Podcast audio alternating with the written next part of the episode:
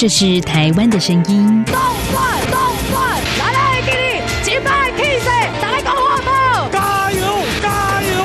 这也是台湾的声音。还有多少声音没有被听见？发噩梦的是遇到自己的朋友、自己一些队友是虐待。未来你打算在台湾定居吗？呃，可以的话当然定居嘛。这边怎么说也是一个民族自由的地方。每个人都有可能变成那小部分人。你没有公益，你不能维护基本的人权，那你就没有完全的安全。在这狂乱的年代，思考让我们自由，就要听晚报，听见新闻之外。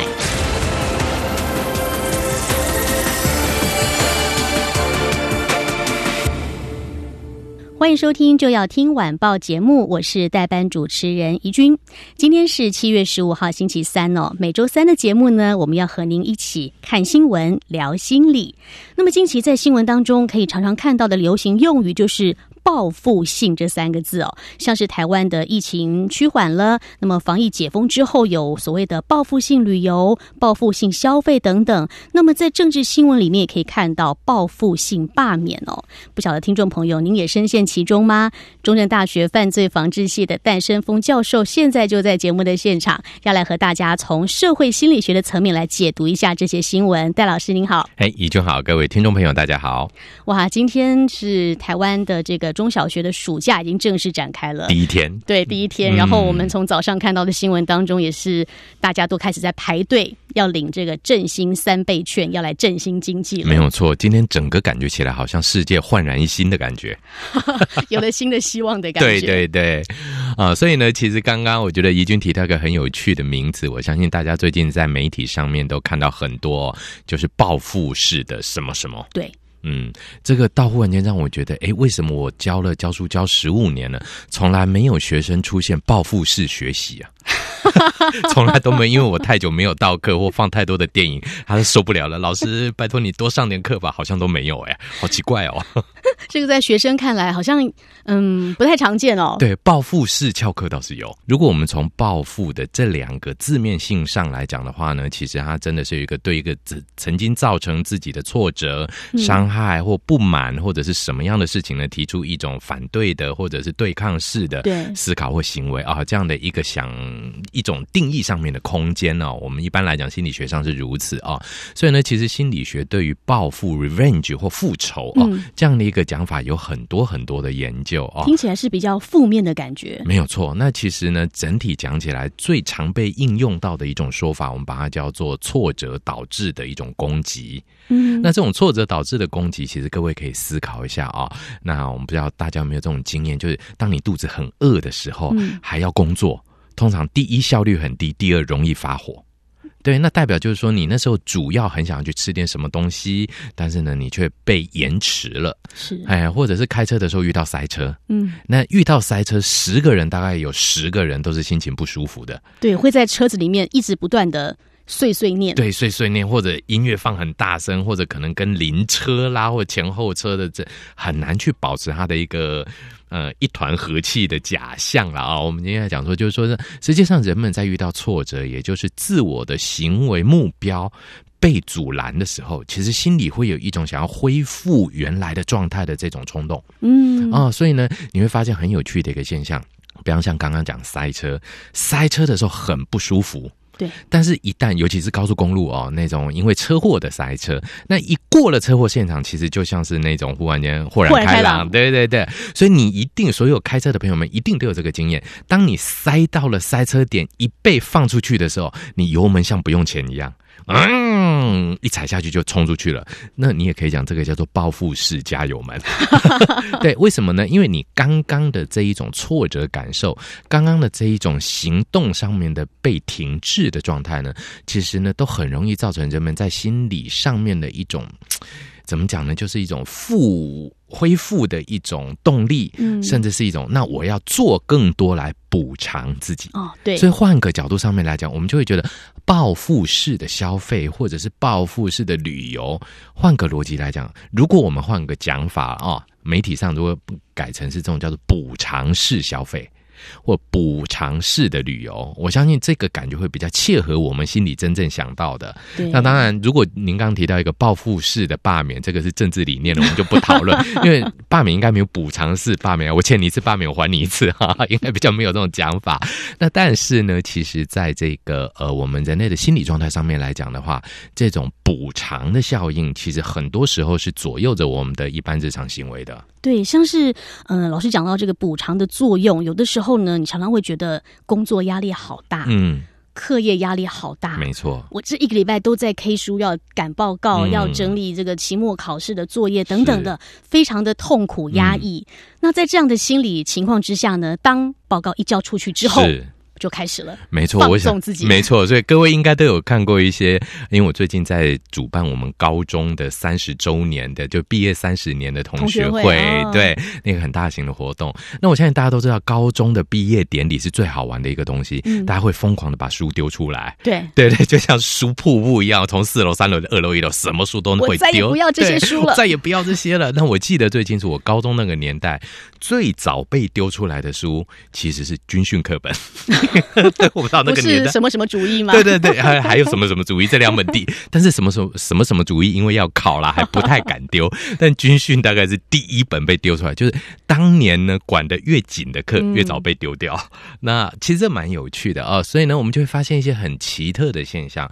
比方说，我们在经历过一段相对应来讲，我们不要说高压了啊，我们只要就是说呢，管制性比较强的，或者什么样的一个行为之后呢，之后我们会有一个很大的这一种补偿性。的那这时候心理学又有另外一个名词，这种补偿性的行为，有一些心理学家呢开始用仪式这样的一个关系呢，这样一个观念来去做探讨。那什么叫做仪式？各位你。不知道我们这是我们犯罪防治系里面的一些呃冷知识啦，我相信大家应该都有听过。如果不小心过了衙门，也就是说，哎，我们今天发生点官司官非啊，我们早期叫官非，也就是说现在有一些法律纠纷。那如果处理完了，进家门前，大家都会什么过过火？对，或者什么怒吃猪脚？在韩剧里面都是吃。豆腐。啊，真的啊，对，好好，其实我们就会发现每个地方都会有一些仪式来象征一个阶段的过去，嗯啊，所以呢，其实我觉得我们这次出现的这种爆量式的消费、爆量式的投资，那我想，嗯，这两天一个很重要的新闻，台湾竟然在疫情之下股市创三十年新高，对，重点是戴胜峰还没有在车上，更加的令人难受。的那种感觉啊，所以其实我们会发现一个很重要的一个点，这些都。是在经历一个重大事件之后，人们的自我疗愈的一个仪式行为。所以呢，与其讲说它是报复式的什么什么，不如说它是在疗伤。疗什么伤呢？其实疗我们在疫情那段过程中间非常沉闷、非常受限，同时也。被迫牺牲很多个人的什么什么的这样的一些心情。那我记得那个时候大概二月多三月，台湾疫情在每天都还有病例，然后呢，刚好国外也是整个在像是冲天炮一样大爆发的那个年代的时候，我曾经有过看着自己的两个儿子，我都担心他长不长得大那样那种的对未来的不确定感。我觉得这一种我们叫做补偿行为或补偿仪式，最重要的是来自于什么呢？当时你对于对未来不确定感的一个笃定感受所带来的正向行为变化，就是说我们在疫情的时候，我真的不知道哪时候会结束。对啊，尤其其实对我来讲，可能各位听众朋友们啊，呃，大部分台湾人都有 SARS 的对应经验，是嗯嗯，但是很意外的，我那个时候人在日本念书。所以我根本不知道 SARS 那时候台湾发生了什么事情，对，所以其实我很诚实讲，所以我现在我就要以一个从来没有 SARS 经验的台湾人来看这一次新冠肺炎病毒对我的影响。我很诚实说，我一开始一点不觉得这个是什么。你这样跟对跟川普差不多是差不多的。对，我就戴口罩干什么啊？嗯，对，我会觉得这口罩有什么好戴的呢？大家为什么这么紧张？对你紧张个什么劲儿？然后什么社交距离？有那么严重吗？啊，类似之类的。当然，量体温这个相对来讲到处都量得到，我们就是走过去就可以量，就比较没那么危险。或者什么酒精买不到啦，口罩要去排啦，什么什么的。当时心中会有一个，你们呐，哎，怎么会像乌合之众一样？怎么会有这个？因为我完全没有 SARS 的经验，我当时只觉得大家矫枉过正。嗯，但是等到真正这些病例在爆发的当下的时候，其实我跟各位当时在 SARS 的时候经验到的恐慌，就移到我身上来了。因为我不知道 SARS 大家怎么度过的，因为那时候日本一个病例都没有，所以呢，我真的不清楚我下一步该怎么办。我那时候已经变成是很习惯性的职业病，就是每天下午大家，我相信前阵子大家都有。下午两点就不上班了，等着看转播、看直播哦。类似这种行为，其实呢，每一天看直播是当时我们每一天的生活中的一个仪式。这个仪式又很好玩了，就代表什么东西呢？哟，平安度过一天了。嗯嗯，所以呢，同样的这一种补偿性的消费、跟补偿性的投资、跟补偿性的享乐行为，也告诉着我们，我们换成一个正向的心情，影响未来了。是。谈到了这个补偿性的作用啊，其实现在很多人是呃，如果之前疫情很严重的时候，比较紧绷的时候，大家会不敢出门，没错，不敢出门就减少消费，嗯，就常常待在家的时间变多了。那这样情况之下呢，现在一下子突然解封了，那个时候在大概在六月初的时候开始解封的。哇，各个景点哦，全部爆满了人潮。没错，本来可以说门可罗雀的，像是很垦丁大街，一个周末突然满满的几万人涌进去了。这样一个在从一个团体式的蜂拥的行为来看呢，大家都在补偿自己了。嗯，那补偿自己过后，有的时候像。你出去玩也好，你突然花了很多钱去买东西也好，那种补偿心态之后，会不会有一些后悔的心态在里面？没有错，我觉得这后续的失落感，就是我们各位听众朋友们真的要提醒大家，真的一定要很注意的一件事情。因为我们知道呢，在这种补偿行为，尤其当大家一窝蜂出现补偿行为的时候呢，其实当我们在做消费、在做享乐或旅游各方面的时候，品质是相对下降的。对。哦，然后我们所能享受到的、想象中的服务，一定会比疫情前还要来的低落。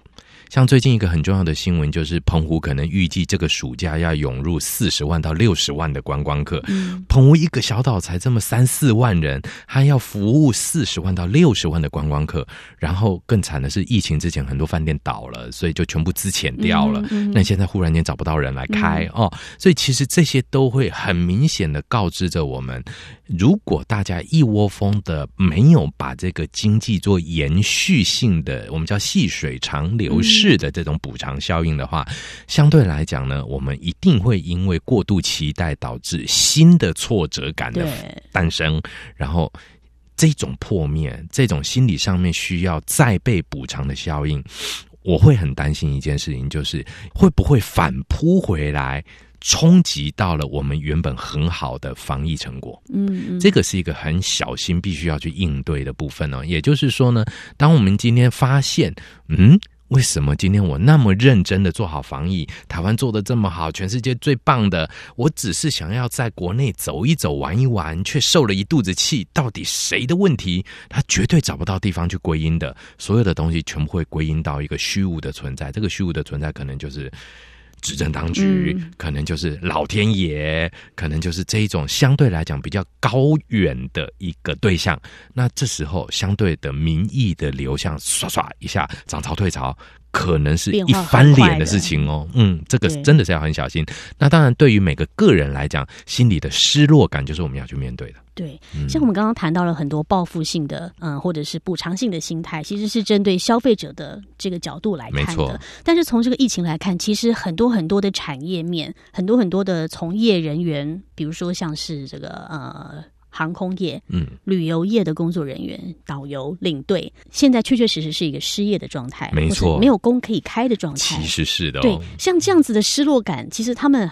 很难有补偿的心态了，没有错。所以其实更麻烦的一件事情是，现在所有的我们现在看起来叫做万业欣欣向荣，其实这不是真相。嗯，如果说因为我相信听众朋友们，您的所在的范围，也许在台湾各个角落哈，或者我们世界各个角落都有央广的听众朋友们，其实台湾现在看到的这一种我们媒体称之为的报复式的荣景。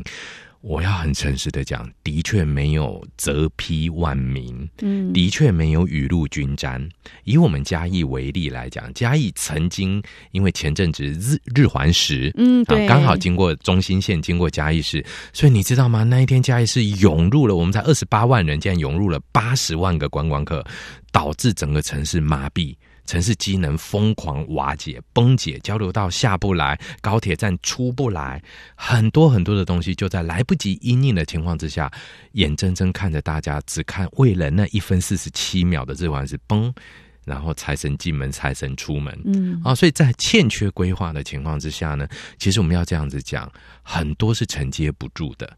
那与其这种承接不住，大家是不是有换一个逻辑的可能？我们应该慢慢的去把这样的一个消费需求、经济活动，对我们把它延续下去。我可以晚其他人一点点，比方说我们现在去消费。券这个我们叫做三倍振兴券这样的一件事情，那振兴券在做的这，我相信一开始一定有大量的消费的现象出现。我们是不是可以自己心里头给自己一个想法？哎，如果我们真的可以帮这个国家更多一点，我们也许缓一点点去消费，我们买的东西可以更贴近在地生产，让我们在地感受到这一份的温暖。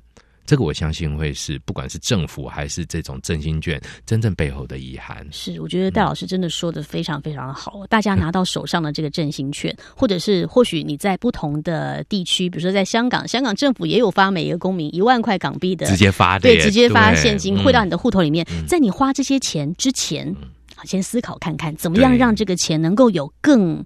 妥善，或者是对这个您所处的环境更好的一个利用。我们如果说大家根据自己的生活的习惯，我们做适度的分配，那这样的一个补偿性也好，振兴性也好，甚至我们讲到的就是说一种心理安抚也好，一定可以让大家带来。更长远、更安稳的一种想法。嗯，好，我们先聊到这边哦，先稍微休息一下下，进个广告。稍后呢，再来请戴老师跟大家分享。其实说到真正的报复性，其实有些是跟犯罪有关的。没错，我们稍后回来。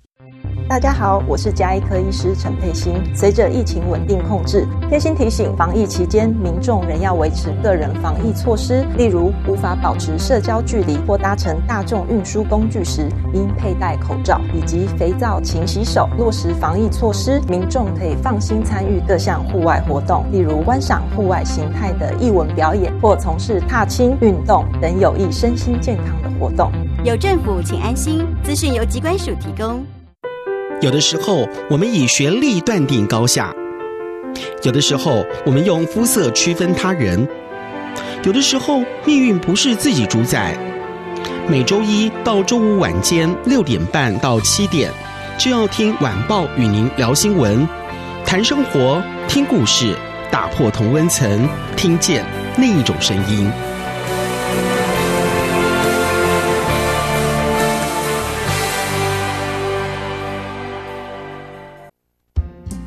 阳光就是阳光，成了我的翅膀。阳光就是阳光，人民自由飞翔。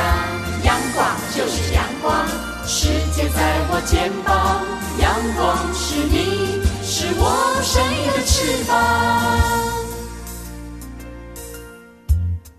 欢迎回到就要听晚报的节目现场，我是代班主持人怡君，在现场的是呢中正大学的戴胜峰戴老师，老师好，哎，怡君好，各位听众朋友大家好。我们在节目的上半个阶段，哦，谈到了一些疫情的问题，因为压抑之下，因为受限制之下的一些报复或者是补偿的心理的一些行为哦。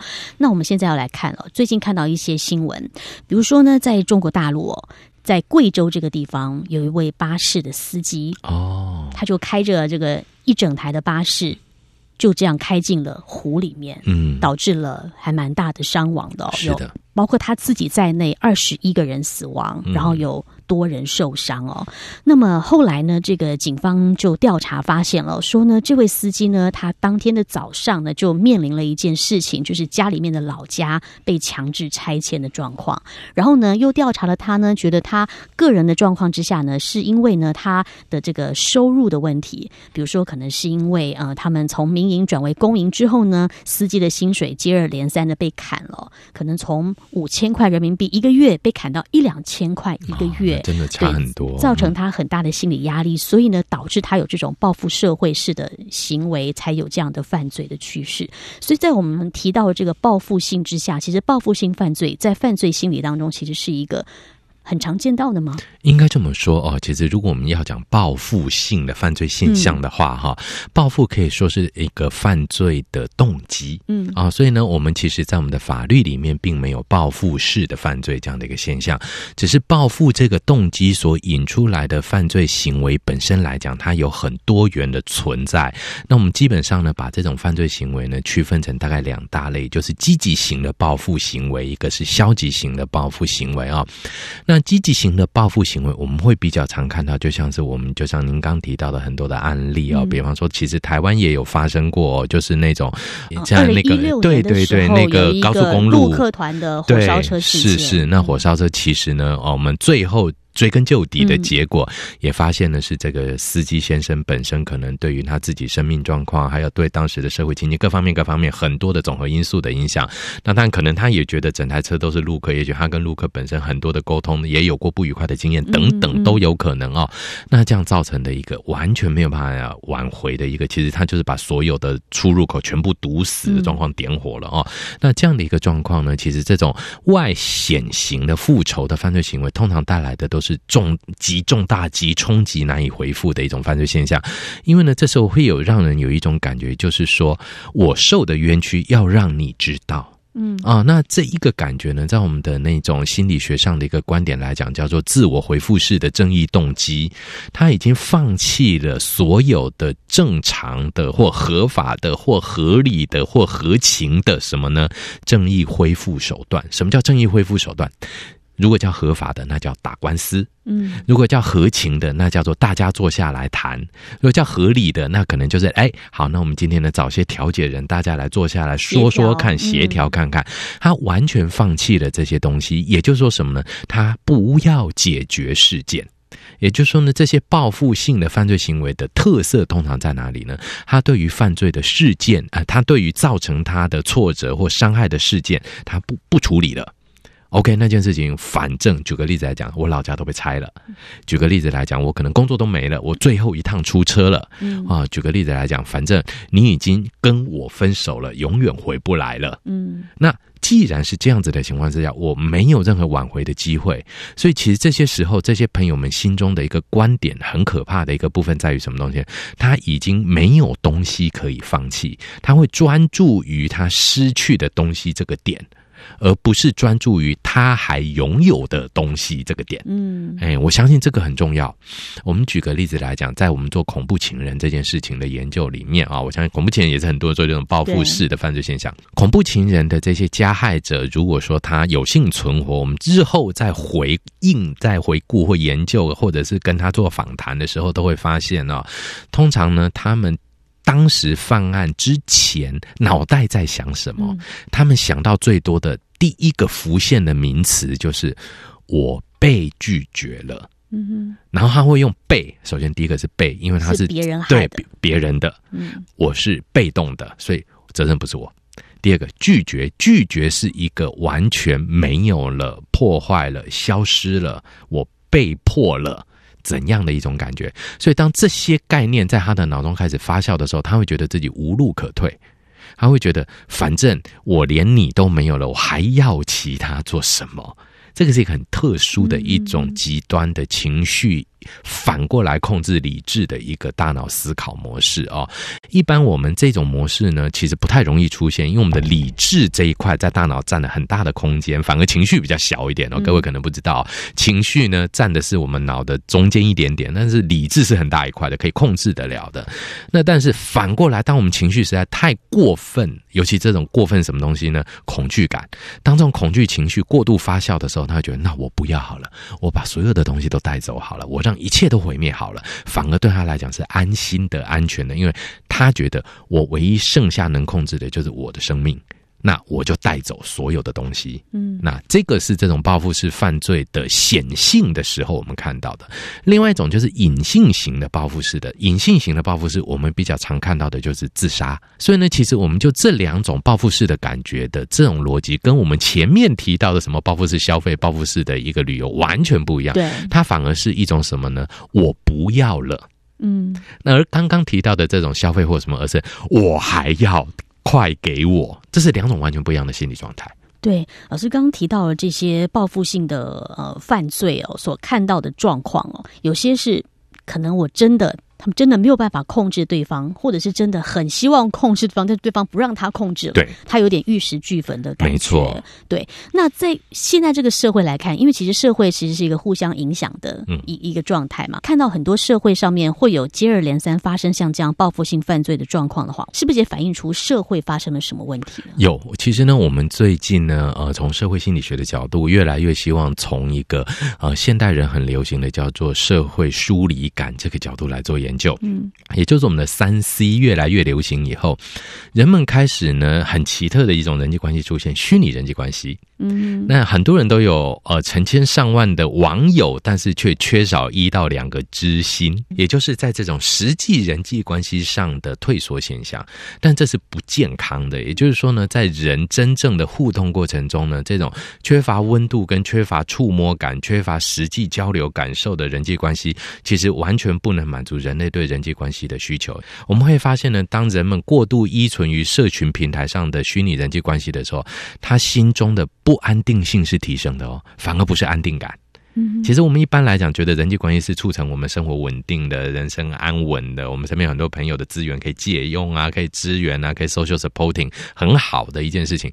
但是虚拟网络上面的人际关系，经过研究以后，却发现往往带来的是成瘾者或使用者的不安全感跟焦虑感。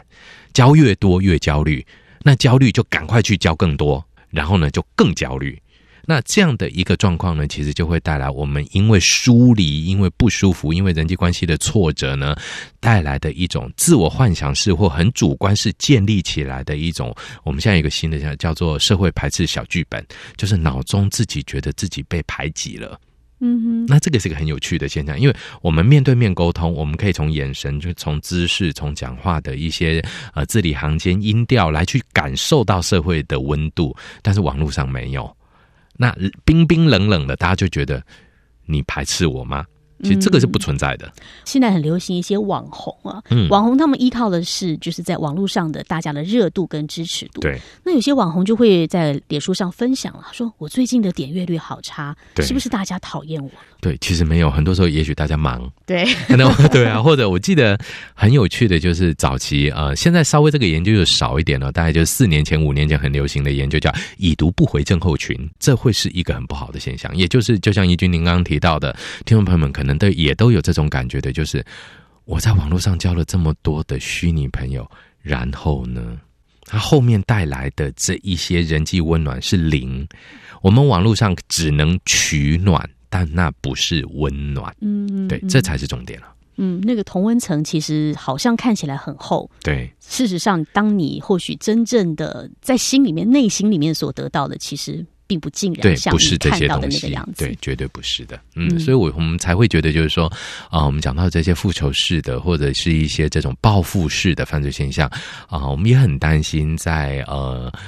也就是说，台湾可能一般来讲，虽然我们很重视生理上面的健康啊，尤其疫情影响，但是呢，其实，在疫情的高度这一种流行跟大家的恐慌之下呢，其实大家的心理健康啊，我希望大家也能够多注意一点。真的。